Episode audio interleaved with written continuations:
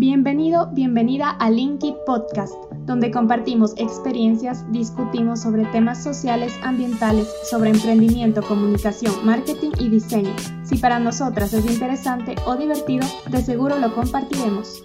Hola a todos y todas, hola Dani. El día de hoy vamos a hablar de un tema muy interesante.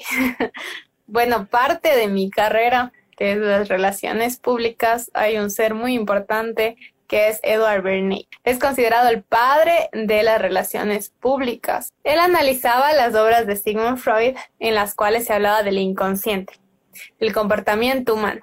Y él vio que podía utilizar esto como, como una herramienta para vender.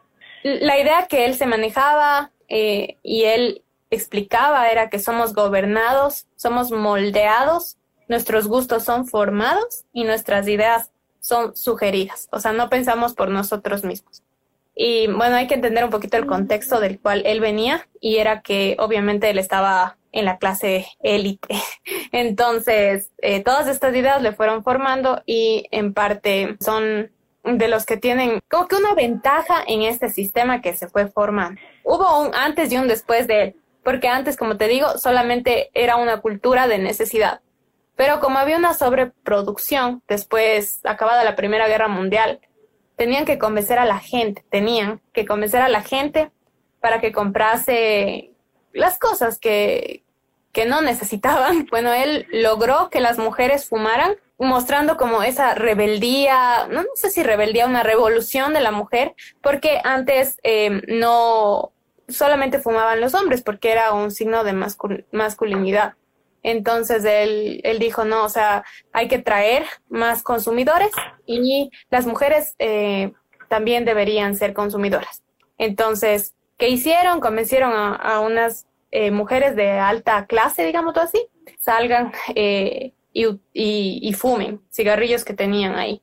Entonces fue un símbolo de protesta que Sigmund Freud previamente pensó para que las mujeres empezaran a fumar. Entonces, las ventas de los cigarrillos Es increíble porque, bueno, otro ejemplo de las mujeres fue en una de las guerras en las cuales los hombres se tuvieron que ir a la guerra, los trabajadores eran demasiado escasos. Entonces empezaron esta famosa propaganda de Girls Power, que es la chica así de la fábrica con el uniforme para que las mujeres vayan a trabajar y también fue un sinónimo de empoderamiento femenino porque las mujeres también podían trabajar y etcétera, etcétera. Las mujeres empezaron a salir, empezaron a trabajar y lo irónico es que los hombres regresaron de la guerra y querían mantener, o bueno, querían ocupar nuevamente sus puestos de trabajo. Pero como las mujeres ya empezaron a trabajar, no, no lo dejaron. Todo esto nace de, de la comunicación porque sí necesitaron hacer propaganda para que se empoderen y lo hagan, como en el caso que dijiste, tuvieron que hacer también la propaganda como símbolo de protesta. Em, otra cosa interesante que te puedo contar es que también logró que el hombre llevara el reloj de muñeca. Entonces, él en decisión dijo, eh, pongamos que el reloj se use en los primeros soldados eh, de 1900, en 1918. Entonces, imagínate, soldados, entonces, ¿qué es lo que va a representar mediante esto, mediante esta acción estratégica? Eh, masculinidad, coraje, valentía. Entonces los hombres empezaron a usar relojes de muñeca. Ya, yo soy de las típicas personas que saben las estrategias de marketing, que saben todo lo que hay detrás de una imagen y así caigo.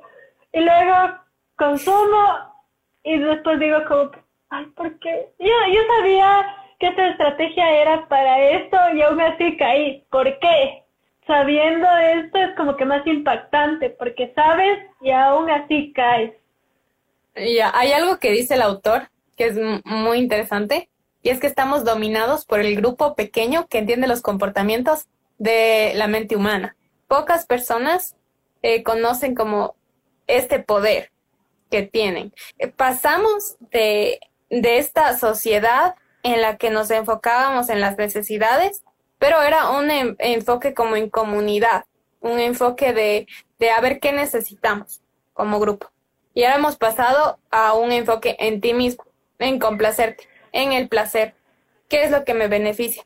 Antes dominaba toda como que esta parte racional e incluso salió la frase de pienso luego existo. Hay un libro que habla de este quiebre, de esta parte racional a la parte del consumismo y le cambia de frase y así se llama el libro que les recomiendo que lo lean porque es muy bueno que, que se llama Consumo luego existo. Este tema está denso porque no sé a qué conclusión quiero llegar porque yo estoy inconforme con que haya tanta desigualdad con respecto a que las élites se beneficien tanto. No todos saben ya. Bueno, en la actualidad en la que estamos, creo que es muy difícil como, bueno, ya conociendo como que este lado, conociendo las estrategias y todo eso sigue siendo difícil. Entonces tal vez antes de comprar, que eso es lo que me ha servido un montón, ponerse a pensar, ¿realmente necesito esto? ¿Cómo lo voy a utilizar? ¿Y qué pasa si es que sé que voy a utilizarlo una vez y luego lo voy a dejar en el olvido? O sea, en ese caso es mejor como decir no. Claro, se vuelve basura también. O sea, consumimos para generar basura. ¿Qué tan difícil es para ti imaginarte una vida sin publicidad, porque crecimos con publicidad. O sea, imaginarte la vida antes de que haya existido propaganda, publicidad, marketing es tan difícil. O sea, yo no, yo no puedo imaginarme una vida sin, sin productos que no necesito y que deseo. Bueno, es que realmente es difícil porque también me estás pidiendo que deje una parte de la carrera que sé que tengo que dedicarlo a eso, pero es como que a ver sin publicidad, mm, tal vez no existiría competencia y sin competencia se reducirían las empresas a una que haga lo mismo, porque no necesitas, tampoco necesitas valor diferencial. ¿Para qué si no hay competencias? ¿Para qué si no hay publicidad? No sé, no sé, es muy difícil porque la publicidad es súper complicada y hay un montón de factores detrás de eso. Sí, yo quiero, yo quiero pensarle, en realidad, a no poner a, la, a ninguna de las carreras como malas, sino en el uso que se les da. Entonces, eh, como dirigirme hacia las empresas y, y pedir cambios positivos, ¿no? No tienes que acoplarte a, a manipulación sino acóplate a, a ver cómo puedo beneficiar a la persona con mi producto, con mi servicio.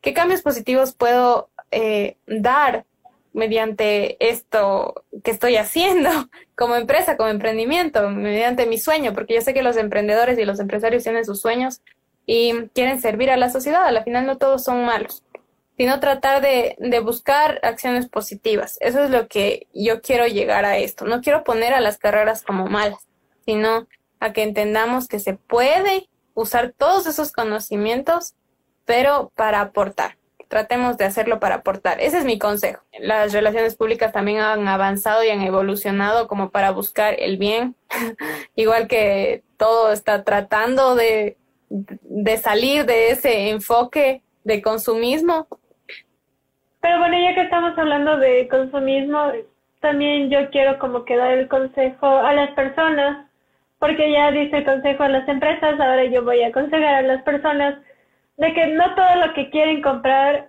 es necesario y que solo compren lo que necesiten, porque primero van a gastar más de lo que de lo que tal vez puedan gastar y muchas de esas cosas van a ser cosas que no les sirven. Como generen un poco de conciencia de qué es lo que están consumiendo. Eh, yo quiero cerrar esto no solamente enfocándome en los productos, sino también en la ideología, ¿no? Porque eh, cuando hablamos de propaganda hablamos de ideología, cuando hablamos de publicidad hablamos de productos. Entonces, yo sé que ahorita estamos rodeados de pensamientos nuevos y todo. Y, creo que también hay que ir al, al principio, o sea, al por qué. ¿Por qué las mujeres tenían que fumar? Eh, para, o sea, preguntarse el por qué de esas ideologías. No solamente comámonos lo que viene, lo nuevo, como si fuera bueno, sino yo sé que es diferente, suena bonito, pero vamos al por qué. Quiero llamarles a, hacerse esas preguntas de, de dónde parte y si es que hay algún interés de por medio, ya sea empresarial o político. Y con eso cerramos el episodio de hoy. Muchas gracias por acompañarnos y nos vemos en el próximo. Gracias por escuchar el podcast de hoy. Si te ha gustado y quieres apoyarnos, suscríbete para enterarte cuando subamos un nuevo episodio. Encuéntranos en Instagram como arroba dani.baez y arroba michu.abad. Gracias por tu tiempo, comentarios y apoyo.